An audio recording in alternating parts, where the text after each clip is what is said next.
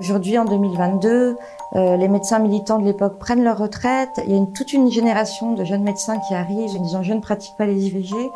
Blandine Lenoir est la réalisatrice du film Annie Colère, qui raconte l'histoire du MLAC, mouvement pour la liberté de l'avortement et de la contraception. Ce mouvement né en 1974 aida les femmes à se faire avorter dans de meilleures conditions. Simone Story. Simone Story. Simone Story. Simone Story. La parole donnée à celles et ceux qui font bouger les lignes. Il y a 180 centres IVG qui ont fermé depuis 15 ans en France. Pour défendre une loi, c'est très important de connaître son histoire et très important pour continuer de la défendre aujourd'hui.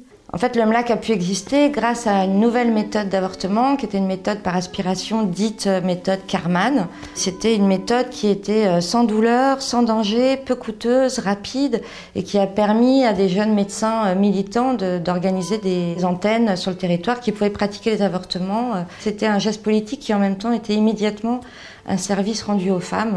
Les avortements clandestins, voilà, on le sait, donnaient lieu à des, des, boucheries et des drames et des décès. Voilà. Bien des films l'ont raconté et c'était très important de le faire.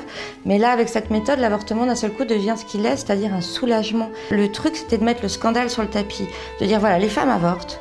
Euh, les médecins les aident, les non-médecins aussi. Euh, votre loi, elle est caduque, plus personne ne la respecte, vous n'avez pas le choix. Et le nombre euh, était tel que le gouvernement, effectivement, était obligé de modifier la loi. On aime bien écrire le roman national avec des grands hommes. Bon, là, en l'occurrence, c'est une grande femme qui a évidemment défendu la loi admirablement. Ça, c'est pas du tout évidemment ce que je remets en cause, mais c'est le fait qu'on ait invisibilisé la lutte collective qui a eu lieu pendant 18 mois avant et euh, ça s'explique parce qu'il n'y avait pas de vedette au MLAC, quoi. Il n'y avait pas d'individu à mettre en valeur. C'était vraiment une désobéissance civile massive. Il n'y a aucun ministre qui se réveille un matin en se disant tiens, je vais changer cette loi. Elle est vachement injuste pour les gens. Euh, toutes les grandes avancées sociétales et sociales, elles sont arrivées grâce à la mobilisation euh, du peuple, de la population. Avec la loi Veil, c'est vraiment l'aspect médico-légal qui a gagné. Et le MLAC réclamait aussi euh, une prise en charge féministe, c'est-à-dire l'éducation du corps, de, parler aux, femmes euh, quand on agit sur leur corps, on les fait participer. Il y a beaucoup de tendresse, de prise en compte de la douleur. On prenait soin d'elles, on les éduquait. il y avait aussi une éducation sexuelle, une éducation à la contraception. C'est une vraie solidarité, c'est une humanité en acte. Tout ça, ça a complètement disparu. Moi, j'aurais adoré faire partie du black. La colère, je crois que c'est hyper constructif pour faire avancer les choses. C'est la colère face à l'injustice sociale, celle de cette époque-là, où c'était les aiguilles à tricoter ou les sondes. C'est la colère des médecins de l'époque à qui on apprenait que l'avortement était atroce parce que ils récupéraient les femmes en hémorragie à l'hôpital et euh, ils s'aperçoivent qu'avec la méthode Karman, c'est hyper simple, pas douloureux et du coup ils ont le mensonge quoi qu'on leur apprenait à l'école de médecine.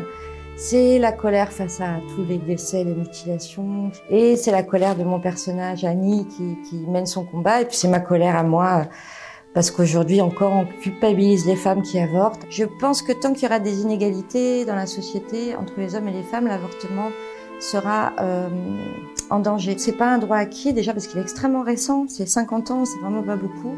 Tous les gens qui ont euh, milité pour ce droit sont... Euh, en train de disparaître, c'est vraiment une relève qu'il faut, dont il faut saisir parce que tous les droits qui ont été réclamés de haute lutte, quand on arrête de lutter, ils sont en danger, tous. Moi, j'ai fait ce film pour rendre hommage et rendre grâce à ces militants et ces militantes et à qui on doit tellement de notre liberté d'avoir des enfants ou pas, du coup, notre liberté euh, sexuelle. Je voudrais vraiment que cette histoire fasse partie de la mémoire collective.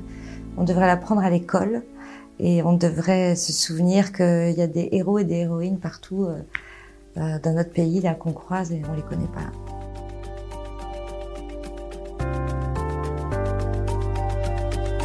C'était le podcast Simone. Retrouvez-le tous les mardis et jeudis et abonnez-vous sur votre plateforme d'écoute préférée pour ne manquer aucun des épisodes. À bientôt!